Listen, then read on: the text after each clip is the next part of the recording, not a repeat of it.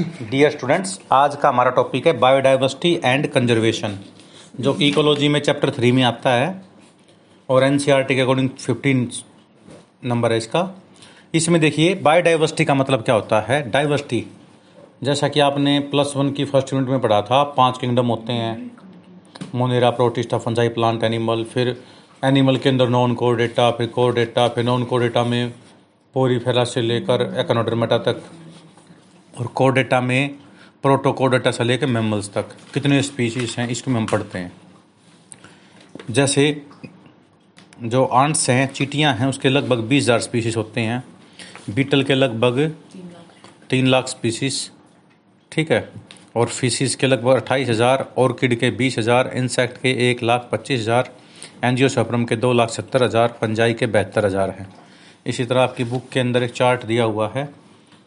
उसको आप याद कर सकते हैं। यदि हम जैसे इन्वर्टिब्रेटा में देखें तो सबसे ज़्यादा लार्जेस्ट जो फाइलम है नॉन कोडेटा का, वो है अर्थ्रोपोडा अर्थ्रोपोडा में सबसे बड़ी क्लास होती है इंसेक्टा इंसेक्टा का मतलब होता है जिसमें थ्री पेयर ऑफ़ ब्लैक्स हो हेक्जापोडा जिसमें एक लाख पच्चीस हज़ार स्पीसीज होते हैं। सेकंड लार्जेस्ट फाइलम होता है मोलुस्का का, जिसमें सत्तर हज़ार स्पीसीज होते हैं। अब बात करते हैं हम वर्टिब्रेटा में। तो वर्टिब्रेटा में सबसे ज़्यादा मिलेंगे फिशिस का छब्बीस हज़ार नौ सौ उनसठ स्पीसीज है। ठीक है ना? और यदि हम बात करें एम्फीबियंस की, सत्ताईस सौ अस्सी हैं रेप्टाइल्स की इकहत्तर सौ पचास हैं बर्ड्स की सत्तानवे सौ हैं, और मैमल्स की छियालीस सौ पचास हैं। तो ये लगभग याद रखना लार्जेस्ट कौन सा है इसमें? प्लांट्स के अंदर, वैसे तो plants algae red algae brown algae green algae bryophyta pteridophyta gymnosperm angiosperm पढ़ते हैं। पर जब प्लांट किंगडम और एनिमल किंगडम दो ही किंगडम में पूरी बायो पढ़ा करते हैं तो फंजाई विषय में गिना करते हम। तो यदि एंजियोसपरम की बात करें तो दो लाख सत्तर हज़ार स्पीसीज़ बनती हैं और फंजाई की लगभग बहत्तर हज़ार स्पीसीज़ बनती हैं। तो आप ये जो टेबल दी हुई है, उसमें से मैक्सिमम याद करने की कोशिश करें। लेवल ऑफ़ बायोडाइवर्सिटी की बात हम करते हैं तो सबसे पहले जो डाइवर्सिटी होती है, उसको बोलते हैं जेनेटिक डाइवर्सिटी जैसे बैक्टीरियोफेज, वो वायरस जो बैक्टीरिया के ऊपर अपनी पॉपुलेशन बढ़ाते हैं, जाके बैक्टीरिया के अंदर इंटर कर जाते हैं, अपने डीएनए को उसमें इंजर्ट कर देते हैं, बैक्टीरिया के डीएनए को इनएक्टिव करके, बैक्टीरिया की मशीनरी को राइबोसोम वगैरह को खुद यूज़ करके अपनी पॉपुलेशन बढ़ाते हैं। इस साइकिल का नाम होता है लाइटिक साइकिल जब दोनों के डीएनए कुछ समय के लिए जुड़ जाते हैं, उसको बोलते हैं लाइसोजेनिक तो mode of reproduction in virus is lytic and lysogenic तो बैक्टीरिया फ़ेज़ के अंदर यदि हम बात करें तो केवल हंड्रेड जीन्स होते हैं। ई e. कोलाई के अंदर ई. कोलाई बैक्टीरिया होता है जो एसरचिया कोलाई होती है। शुरू में हमारे अपेंडिक्स में हुआ करता है ये। बाद में ये लार्ज इंटेस्टाइन में चला गया। लगभग चार हज़ार जीन होते हैं। ड्रोसोफिल्ला ड्रोसोफिल्ला को हम कहते हैं फ्रूट फ्लाई अमरूद में जो कीड़ा लगता है ना, ठीक है ना? तो ये जो फ्रूट फ्लाई है, इसमें लगभग तेरह हज़ार जीन्स होते हैं। माइकोप्लाज्मा माइकोप्लाज्मा का नाम होता है पी पी एल ओ या एम एल ओ या joker of the plant kingdom इसमें 600 जीन होते हैं। ईस्ट यूनिसेलुलर फंजाई होती है सैक्रोमाइसी सर्वाइसिया इसमें से इन्वर्टेज में दो इंजाइम निकला करते। इन्वर्टेज तो सुक्रोज को ग्लूकोज में बदल बदल देता है। जाइमेज जो ग्लूकोज को अल्कोहल में बदल देता है। इसलिए अल्कोहलिक फर्मेंटेशन का नाम जाइमोसिस भी कहलाता है। तो ये ईस्ट में लगभग छः हज़ार जीन होते हैं। यूनिसेलुलर फंजाई है ये। ये एक मात्र यूनिसेलुलर जीव है जिसको हम प्रोटिस्टा बना करके फंजाई में गिनते हैं। राइस में बत्तीस हज़ार से लेकर उनसठ हज़ार तक जीन होते हैं अलग अलग स्पीसीज में। दूसरे नंबर पे होता है स्पीसीज डाइवर्सिटी। स्पीसीज रिचनेस का मतलब क्या होता है? स्पीसीज रिचनेस का मतलब number of species per unit area. अब मैं कह दूँ भाई, कंगारू की जो स्पीसीज रिचनेस है, वो कहाँ है? ऑस्ट्रेलिया में है। यानी नंबर ऑफ़ स्पीशीज कितने हैं पर यूनिट एरिया उसकी स्पीशीज रिचनेस कहेंगे हम। रिच का मतलब स्पीशीज रिच मतलब वहाँ पे ज़्यादा पॉपुलेशन है। रिच का मतलब अमीर नहीं है यहाँ पे। ठीक है ना? भाव समझो इसका। उसी तरह होते स्पीशीज इवननेस एक तो होता है इवननेस एक होता है अनइवननेस इवननेस का मतलब क्या होता है कि मान लीजिए इंडस्ट्री है थोड़े थोड़े थोड़े एरिया पे हैं तो हम कहेंगे भाई इंडस्ट्री यहाँ पे यूनिफॉर्म प्रेजेंट है, हर एरिया में छोटी मोटी इंडस्ट्री लगी हुई है। उसको इवननेस बोल लेंगे। या स्पीसीज इक्वेटिबिलिटी भी कह देते हैं। Number of individuals of different species ठीक है ना? अलग अलग स्पीसीज फैली हुई हैं। एक स्पीसीज एक बंडल में रहती मिक्स है। तो उसको इवननेस बोलते हैं यूनिफॉर्मली डिस्ट्रीब्यूटेड बोलते हैं इसको। नेक्स्ट आता है स्पेसिएशन पुरानी स्पीसीज नई स्पीसीज बनना क्या बोलते हैं इसको हमें? स्पेसिएशन बोल लेंगे। डाइवर्सिटी इंडेक्स को कॉमनली हम सैनोन इंडेक्स कहते हैं। क्या कहते हैं हमें? सैनोन इंडेक्स क्या बोलेंगे भाई? सैनोन इंडेक्स पेपर में काफ़ी आता है ये. सैनोन इंडेक्स हम कहेंगे कि कितनी डाइवर्सिटी है, कितनी ज़्यादा डाइवर्सिटी है तो उसकी जगह हम क्या कह देते हैं? सैनोन इंडेक्स कितना है वहाँ का? It relates to the number and distribution of species found in an area it is a trait of community कितनी कम्युनिटी वहाँ रहती है? It influence biotic interaction as well as stable of community यानी जितना इंडेक्स ज़्यादा होगा, वहाँ पे नंबर ऑफ़ स्पीसीज ज़्यादा होंगे, उनका इंटरेक्शन ज़्यादा होगा और उतनी ही इकोसिस्टम क्या हो जाएगा? स्टेबल हो जाएगा, वहाँ की कम्युनिटी स्टेबल होगी। अब इकोलॉजिकल डाइवर्सिटी पहला था जेनेटिक डाइवर्सिटी दूसरा था स्पीसीज डाइवर्सिटी अब कौन सा आ गया? इकोलॉजिकल डाइवर्सिटी देखिए इकोलॉजिकल डाइवर्सिटी में क्या कहते हैं? कम्युनिटी डाइवर्सिटी भी कहते हैं इसको। इकोसिस्टम डाइवर्सिटी भी बोलते हैं। थ्री तरह की होती है मतलब थ्री टाइप्स हैं इसकी। एल्फा बीटा और गामा जैसे देखिए, आपके चित्र में भी दिखा रखा है, ये इली एरिया है, ठीक ना? ये समुद्री एरिया है, ये ज़मीनी भाग हुआ जिसको टेरेस्ट्रियल एरिया बोलते हैं। यानी तीन पार्ट हो गए ना? क्या क्या पानी भी हो गया, ज़मीन भी होगी और इली एरिया भी होगा। यदि तीनों मान लीजिए हम पानी पानी में देखें डाइवर्सिटी उसको अल्फ़ा डाइवर्सिटी बोलेंगे, या ज़मीन ज़मीन पे देखें अल्फ़ा डाइवर्सिटी और पहाड़ पहाड़ पे देखें तो अल्फ़ा डाइवर्सिटी पर। यदि हम केवल पानी में देखें अल्फ़ा पानी और टेरेस्ट्रियल दोनों देखें, बीटा डाइवर्सिटी। और यदि पानी में, पहाड़ में और इली एरिया में तीनों मिला के देखें तो क्या बोलेंगे? Gamma diversity. मतलब क्या है? कुछ स्पीसीज यहाँ पे, ये अल्फ़ा ये अलग अल्फ़ा ये अलग अल्फ़ा पर दो देखें तो बीटा, और तीनों देख तो क्या बन जाएगा? गामा।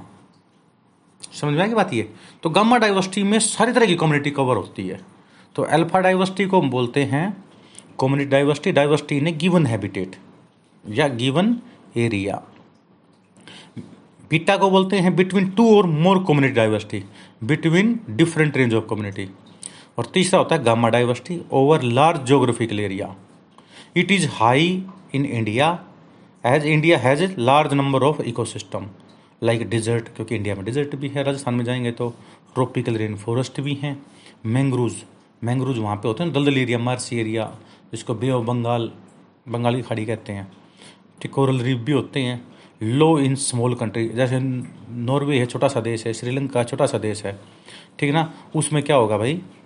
कम होंगी डाइवर्सिटी इसमें क्या होंगी? ज़्यादा होंगी। नेक्स्ट आता है biogeographical region in India India के अंदर, देखो ध्यान से टोटल मेगा डाइवर्सिटिक सेंटर पूरे वर्ल्ड में सत्रह बना रखे हैं। सत, पूरे वर्ल्ड में कितने मेगा डाइवर्सिटी सेंटर हैं जहाँ पे मैक्सिमम डाइवर्सिटी पाई जाती है? Seventeen India is one of them तो इंडिया को हटा दे कितने बच गए? सोलह बच गए ना? इंडिया लगभग eight point one percent genetic resource उसको कवर करता है diversity eight point one percent ले लेता है। तो wild life institute of India जो कि देहरादून में है has divided the country into ten biogeographic region India में इस मैप के अनुसार लगभग दस बायोजोग्राफिक रीजन बना रखे हैं। ये नंबर दिखा रखे हैं। Trans Himalaya Himalaya desert semi arid western घाट, Deccan peninsula Gangetic plain, coastal, north east और आइलैंड अब इसमें सबसे बड़ा एरिया कौन सा है? छः नंबर का दे रखा है ना छः नंबर में बोला हमने, डेक्कन पेनिसिलिया ठीक है ना, दक्कन का पठार जिसको बोलते हैं हिंदी में। यहाँ पे सबसे बड़ा एरिया है। और इसकी खास बात क्या होती है भाई? लार्जेस्ट बायोजोग्राफिक रीजन है, लगभग इसमें बयालीस परसेंट जो होती है, डाइवर्सिटी कवर हो जाती है लैंड मास की। दूसरा होता है मैक्सिमम डाइवर्सिटी? एक तो वेस्टर्न घाट देखो जरा ये ईस्ट साइज़ है ये वेस्ट ये नॉर्थ और ये साइड ये वेस्टर्न घाट जो ना यहाँ पे क्या क्या आएगा? गुजरात का नीचे बड़ा भाग कर्नाटका क्या क्या क्या आएगा? महाराष्ट्र गोवा केरला फिर ठीक ना ये यहाँ तक जो क्या क्या आएँगे भाई? इसको वेस्टर्न घाट बोलते हैं। क्या बोलते हैं इसको? वेस्टर्न घाट और ये कोस्टल एरिया भी है। हाँ समुद्र लगता है। ठीक है ना? तो मैं, एक तो नॉर्थ ईस्ट हिमालय हिमालय पर्वत यही तो है। ईस्ट ये ईस्ट और नॉर्थ साइड में नॉर्थ ईस्ट हिमालय में और वेस्टर्न घाट में। यदि देखी जाए तो वेस्टर्न घाट में तो फोर परसेंट एरिया और नॉर्थ ईस्ट के अंदर five point two percent area cover होता है। जबकि डेक्कन पेनिसिलिया में कितना? Forty two percent area cover होता है। मैक्सिमम बायोडाइवर्सिटी पाई जाती है। ट्रांस हिमालयज हिमालय के पीछे वाला मतलब हिमालय से पहले भी बहुत ऊंचाई का एरिया था जिसको ट्रांस हिमालय कहते हैं जिसमें हम कौन सा देश कहते हैं यहाँ पे जिसका चाइना ने कब्जा कर लिया? तिब्बत। तो जो तिब्बत वगैरह में हिसाब था ना ट्रांस हिमालय पार्ट है ये जो कोल्ड डिजर्ट। इसका कुछ भाग आपने सुना होगा कोल्ड डिजर्ट के नाम से कौन सा मशहूर है? लद्दाख। ठीक है ना? तो इसमें क्या होता है बहुत कहीं कहीं वेजिटेशन पाया जाता है। अब ये दस की दस जो रीजन है इसको बायोजोग्राफिक रीजन बोलते हैं। पेपर में आता है वर्ल्ड में कितने बायोडाइवर्सिटी सेंटर हैं? मेगा डाइवर्सिटी सेंटर सत्रह। इंडिया को हटा दें तो सोलह। ठीक ना? और वर्ल्ड लाइफ इंस्टीट्यूट ने इंडिया जो कि बायो मेगा डाइवर्सिटी सेंटर है उसको कितने भागों में डिवाइड कर दिया? दस भागों में। सबसे बड़ा सेंटर किसका है? डेक्कनो और मैक्सिमम डाइवर्सिटी और किसमें पाई जाती है? वेस्टर्न घाट में। और नॉर्थ ईस्ट हिमालयस में। एंडेमिक स्पीशीज क्या होती है भाई? देखिए, कंगारू कहाँ पा जाता है? ऑस्ट्रेलिया में पा जाता है। टाइगर कहाँ पा जाता है? इंडिया में पा जाता है।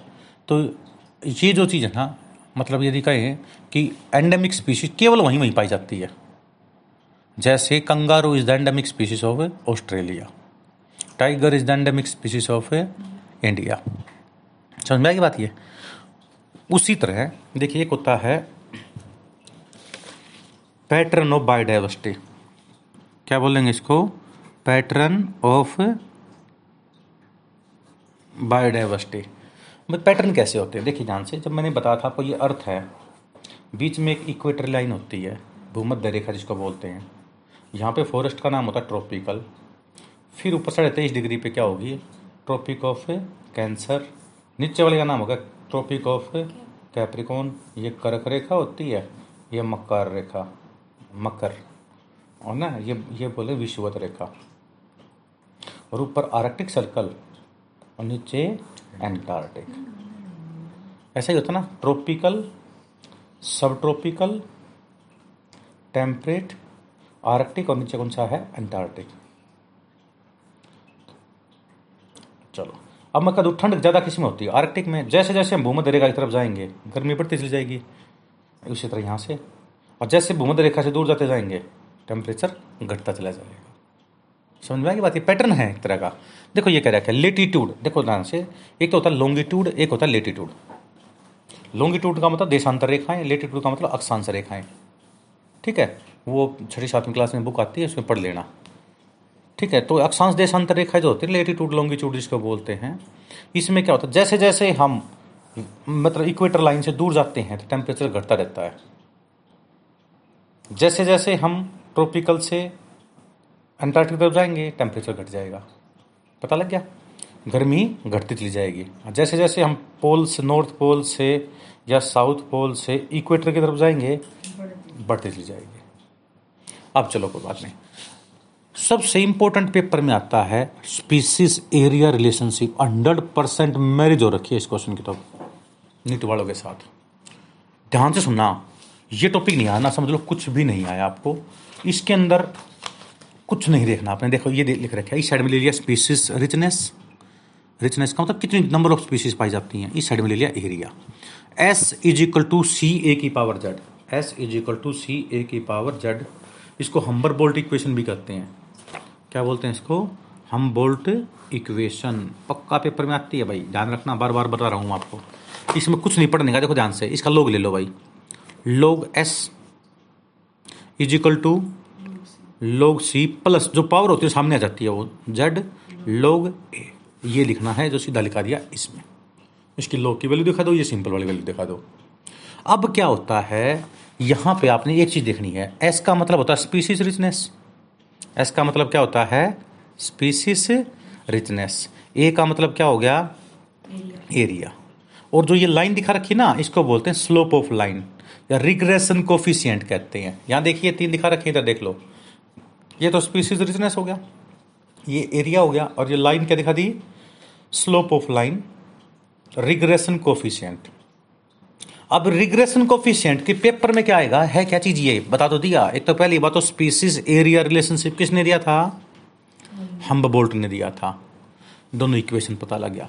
अब ये कह रखे वैल्यू ऑफ़ जेड जो ना रिग्रेशन कोफिशियंट की जो जेड की वैल्यू है, ये नॉर्मली कितनी होती है? पॉइंट वन से पॉइंट टू की होती है। कितनी होती है? पॉइंट वन से पॉइंट टू पर जब लंबा एरिया कवर करते हैं हम, जैसे देखो ध्यान से पॉइंट वन से टू कितने में हो गया? Plant of Britain birds of California mollusca of New York यहाँ पे सबसे ज़्यादा पॉपुलेशन पाई जाती है इनकी। If species area relationship is considered for very large area यानी बहुत लंबे एरिया की तरफ़ अब यदि हम जाएँगे तो जेड की वैल्यू पॉइंट वन से लेकर पॉइंट टू ना होकर सीधी पॉइंट सिक्स से वन पॉइंट टू यानी छः दूनी बारह पॉइंट लो लगा दो बीच में। पॉइंट छः से वन पॉइंट टू तक बन जाती है। यानी बहुत यदि हम देखें पूरा पूरा फ्रूगी वोरियस यानी वो पक्षी जो फ्रूट खाते हैं मेमल्स ऑफ़ ट्रॉपिकल फॉरेस्ट, जो पूरी भूमध्य रेखा के ऊपर, जो ट्रॉपिकल फॉरेस्ट है यहाँ पे, ट्रॉपिकल लाइन के ऊपर ठीक ना पाँच को कौन से महाद्वीप में देख लो, इसकी वैल्यू कितनी मिलेगी? पॉइंट सिक्स से वन पॉइंट टू पता लग गया? नॉर्मली वैल्यू कितनी होती है इसकी? कितनी होती है? पॉइंट वन से पॉइंट टू पर लंबा एरिया देखा जाए तो कितनी आ जाएगी? पॉइंट सिक्स से one point two for example किस किसमें दो वैल्यू दे रखी है? Frugivorous birds and mammals of tropical forest एक नेक्स्ट आता है, सुनो मेरी बात, ये यदि हम इसके बाद देखेंगे, जो जो क्या रखा है, और ज़्यादा एरिया देख लिया हमने। मान लीजिए पूरे पूरे कॉन्टिनेंट में देख लिया। भाई टोटल पूरे के पूरे अर्थ के ऊपर फ्रूगी वोरिस एनिमल बताइए कितने। मतलब उसकी जड़ की वैल्यू कितनी आएगी? तो उसमें आती है वन पॉइंट वन फाइव यानी जो मैंने बताया है आपको फ्रूगी वोरियस बर्ड्स ठीक है ना? ये तो आएगी पॉइंट सिक्स से पॉइंट वन टू और यदि हम mammal in trophy tropical area कहें पूरे पूरे ट्रॉफी ट्रॉफिकल एरिया में मेमल्स कितने हैं? तो वो किसकी वैल्यू आएगी? वन पॉइंट वन फाइव तीन वैल्यू याद रखनी है। नॉर्मल कितनी होती है जेड की वैल्यू ज़ीरो पॉइंट वन से ज़ीरो पॉइंट टू ठीक है? यदि frugivorous birds and mammals पूछा जाए, ठीक है ना? वो किसमें आएगी? फ्रूगी वोरियस बर्ड्स की तो लिख लो पॉइंट सिक्स से वन पॉइंट टू और मेमल इंट्रोफिकल एरिया में देखा जाए तो एक पॉइंट एक पाँच। ठीक है ना? यहाँ से आगे आगे कर लेते हैं इससे। बस ये ये तीन याद रखना बस इसमें। Mammals in tropical area one point one five frugivorous birds पूछी जाए तो पॉइंट सिक्स से वन पॉइंट टू और नॉर्मल कितनी होती है? पॉइंट वन से पॉइंट टू इसमें से एक क्वेश्चन निट में हंड्रेड परसेंट आ लेता है भाई। वैल्यू आएगी जेड जेड की? हम्बर बोल्ट इक्वेशन होगी। फार्मूला क्या है S is equal to C एक ए की power Z log S is equal to log C plus Z लोग ए ए एस क्या होता है? स्पीसीज रिचनेस ए क्या होता है? एरिया जेड क्या होता है? लाइन ऑफ़ रिकरेशन कोफिशियंट ये वैल्यू है इसकी. Importance of species diversity in ecosystem अब तुम बताओ, एक एरिया है, उसमें बहुत अलग अलग तरह के जीव हैं प्लांट एनिमल मतलब हर तरह के अलग अलग हैं। वो ज़्यादा स्टेबल इकोसिस्टम होगा, या जिसमें दो स्पीसीज हैं, वो ज़्यादा स्टेबल होगा। अनस्टेबल कौन सा होगा जिसमें कम स्पीशीज हैं जिसमें नंबर ऑफ़ स्पीशीज ज़्यादा हैं वो स्टेबिलिटी होगा। चलो अब मैं एक कह दूँ मान हवाई जहाज़ में पंख टूट जाए उसका जो एरोप्लेन के जो वो होते हैं विंग्स होते हैं वो एक टूट जाए क्या एरोप्लेन क्रैश करेगा नहीं करेगा? करेगा। छोटी सी चीज़ है। छोटी सी चीज़ ना अरे मतलब पूरे इतने बड़े हवाई जहाज़ में एक छोटी सी चीज़ तोड़ दें हम बट मतलब स्टार्ट करने वाला बटन जला दें हम तो ऊपर एकदम से उजल जाए। उड़ते हुए, क्रैश करेगा, नहीं करेगा? तो यही कहता कि जैसे इको सिस्टम है पूरा का पूरा, एक हवाई जहाज़। यदि उसमें हमने एक स्पीशीज मार दी ना सोचिए, इतने बड़े जंगल में से एक जीव मार दिया तो क्या फ़र्क पड़े? एक स्पीशीज खत्म कर दी जिस तरह से हवाई जहाज़ का एक पंख टूटने से हवाई जहाज़ क्रैश हो जाता ना, खत्म हो जाता है। उसी तरह इको की एक स्पीशीज मार दो, पूरा इको डिस्ट्रॉय हो जाता है फॉर एग्ज़ाम्पल रेगिस्तान ऐसे नहीं बना। पहले जो राज्य हुआ करते ना, वो अपने आप को बहादुर दिखाने के लिए शेर का शिकार करने लग गए कुत्ते का, बिल्ली का, सुअर का शिकार नहीं करा उन्होंने। किसका किया? शेर का। तो नहीं दिखाते वो शेर का शिकार। और उसकी स्किन को अपने महलों में लगाया करते दिखाने के लिए भी मैंने शेर का शिकार किया है। और अल्टीमेटली क्या हुआ? दुनिया में से जो टाइगर था असली शेर वो खत्म होगी अब खत्म होगी तो क्या गया? उस एरिया में जो हिरण वगैरह ज़्यादा हो गए।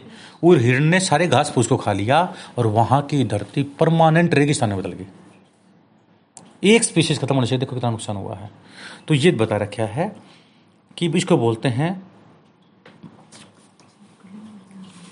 राइवट पोपी हाइपोथोसिस। क्या नाम होता है इसका? राइवट पोपर हाइपोथोसिस। क्या नाम होता है इसका? पोल एल रिच ने दी थी ये। पोल एल रिच ने दी थी राइवट पोपर हाइपोथोसिस। क्या नाम होता है इसका? राइवट पोपर आइपोथोसिस पक्का पेपर में आते हैं। कई बार कहते बच्चे कहते हैं, सर नाम में पहली बार सुना है। तो नाम क्या होगा इसका? राइवट पोपर हाइपोथेसिस किसने दी थी? पोल एलरिच ने। उसी तरह एक आता है, देखो इंपॉर्टेंस क्या? स्पीसीज डाइवर्सिटी के सिस्टम के अंदर एक तो इकोसिस्टम स्टेबल होगा और उस इकोसिस्टम से प्रोडक्टिविटी ज़्यादा होगी। प्राइमरी प्रोडक्टिव होती है जो प्लांट लेवल पर बने। और मतलब सेकेंडरी प्रोडक्टिविटी वो होती है जो कंज्यूमर लेवल पे बने। और दोनों से मिलकर जितनी पैदावार हुई कम्युनिटी प्रोडक्टिविटी और प्रोडक्टिविटी क्या होती है? Gross productivity minus respiration is called net productivity अब आता है कोज ऑफ़ बायोडाइवर्सिटी लॉस ये पेपर में एक बार क्या दे दिया? द एविल क्वार्टेट के नाम से पेपर में आ गया। What is the evil quartet बच्चों, ये ना पता लगे, ये है क्या? एविल क्वार्टेट क्या होता है? क्वार्टेट, क्वार्टर, चार मतलब केवल चार ही कारण हैं बायोडाइवर्सिटी लॉस होने के। कौन कौन से चार कारण हैं? एक तो भाई जहाँ पे जो जीव रह रहे ना, उसके हैबिटेट को लॉस कर दो। भाई जहाँ पे तुम रह उसको उजाड़ दो धरती को। बायोडाइवर्सिटी लॉस होगी ना? एक होता है, उसको बहुत ज़्यादा उसका दोहन कर दो मतलब एक्स्ट्रा एक्सप्लोइटेशन कर दो उसका। तीसरा को बाहर, वहाँ पे आके नई स्पीसीज को छोड़ दो, जहाँ पे ज़्यादा रहते हो। या तो उसको मैदान को ख़त्म करके फैक्ट्री लगा दो वहाँ पे। हैबिटेट लॉस हो गया। ख़त्म अपने आप हो जाएँगे। या ओवर एक्सप्लोइट कर दो, रोज एक शिकार की जगह दस शिकार करने लग जाओ आप उसके। या वहाँ पे शेर छोड़ दो, ले आगे चार पाँच। एक क्या होता है? को एक्सटेंशन को एक्सटेंशन का मतलब क्या होता है भाई?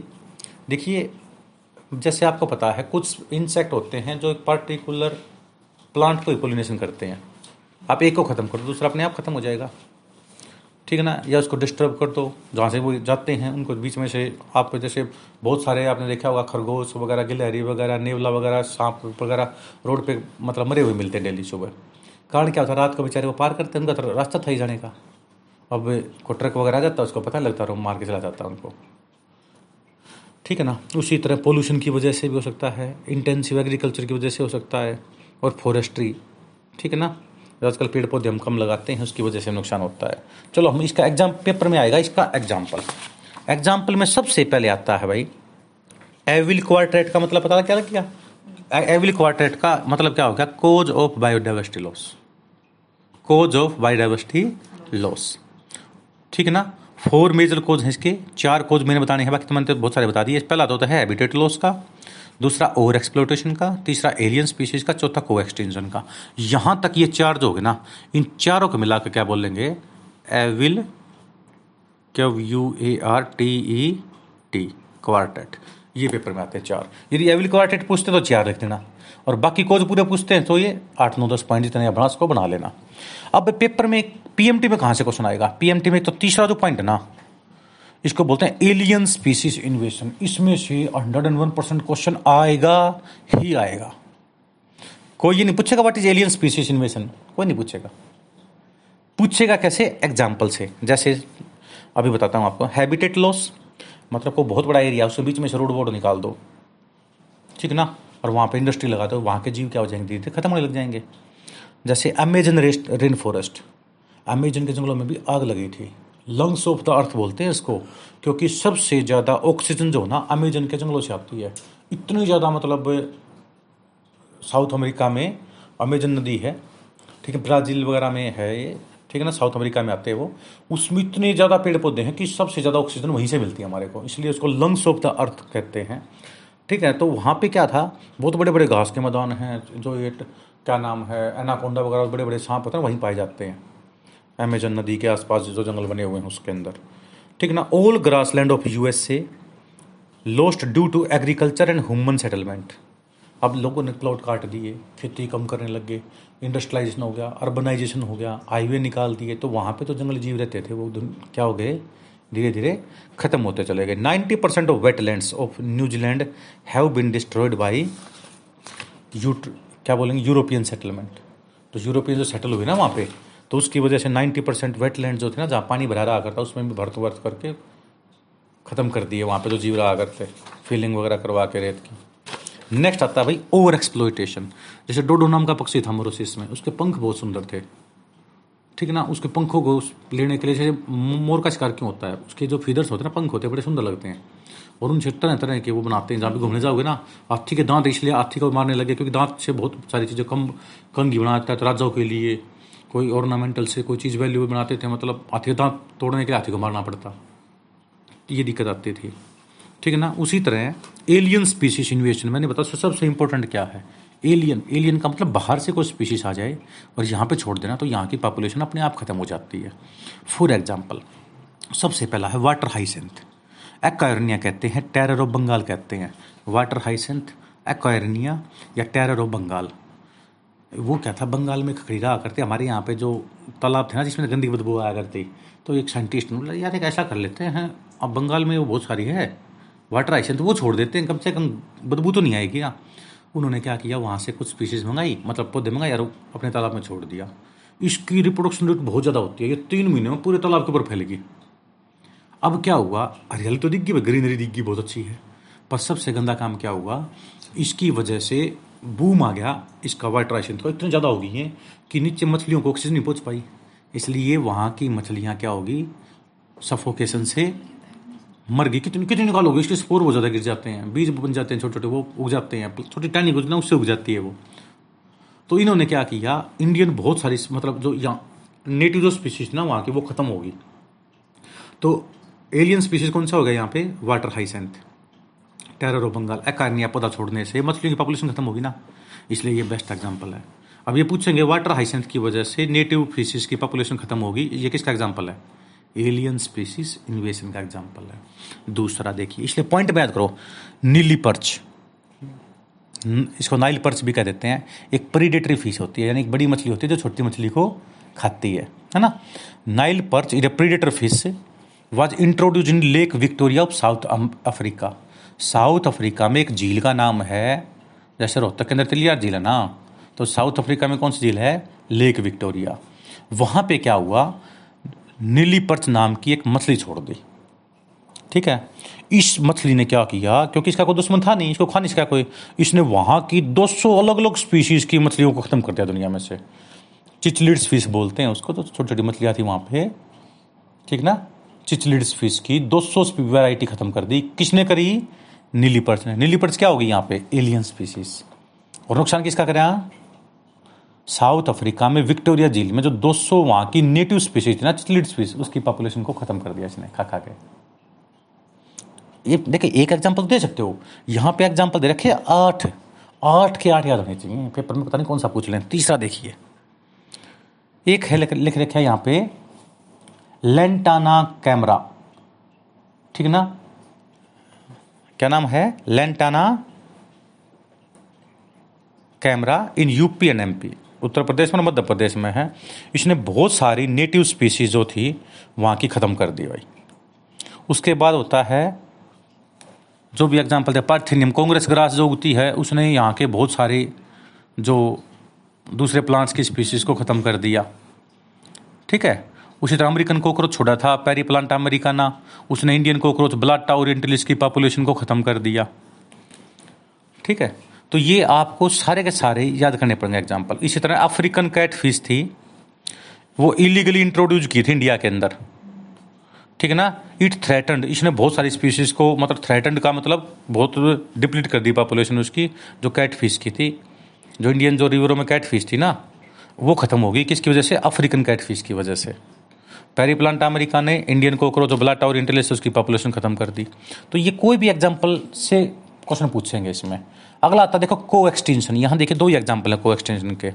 जैसे प्रोनुबा युक्का फ्लावर के अंदर क्या करता है भाई? प्रोनुबा युक्का नाम सुना ना आपने? कहाँ सुना था? Reproduction in flowering plant chapter के अंदर।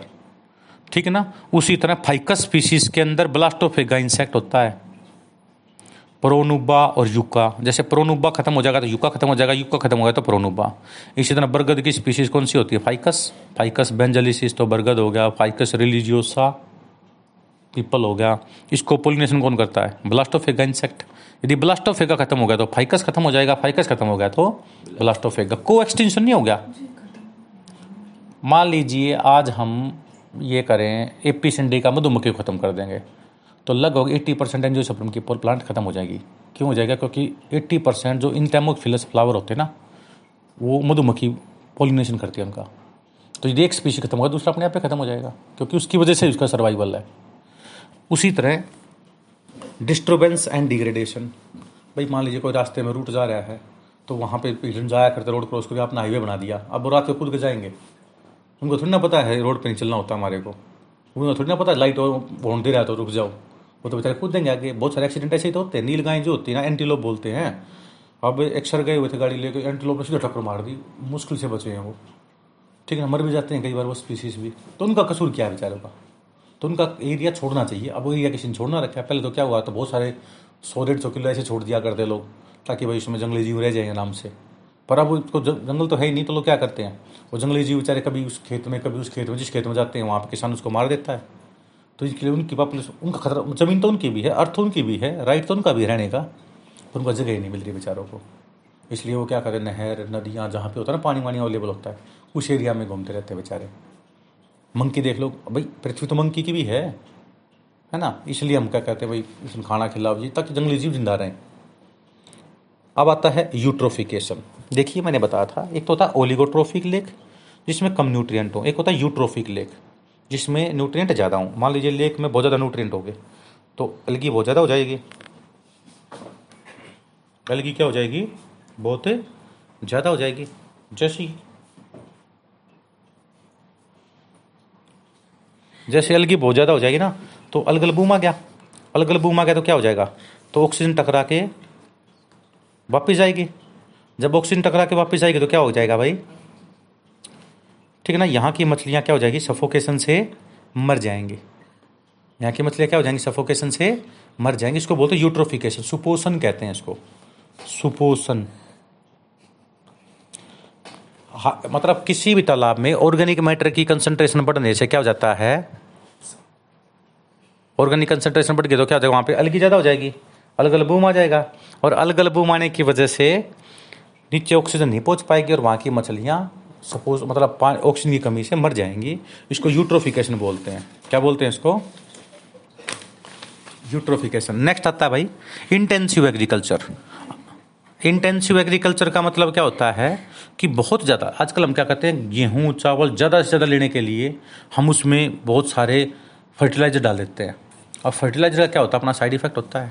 बायोमैग्निफिकेशन के थ्रू वो अंदर हमारे फ़ूड चेन में पहुँच जाते हैं और नुकसान करते हैं हमारे को।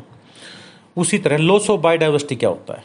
लॉस ऑफ़ बायोडाइवर्सिटी एक तो नेचुरल एक्सटेंशन नेचुरल एक्सटेंशन में आपको पता है कि भाई कोई भी महामारी फैल जाए, आग लग जाए जंगलों में, ठीक है ना, वो सारे सारे जीव जल जाते हैं वहाँ पे, उसको नेचुरल एक्सटेंशन बोलते हैं।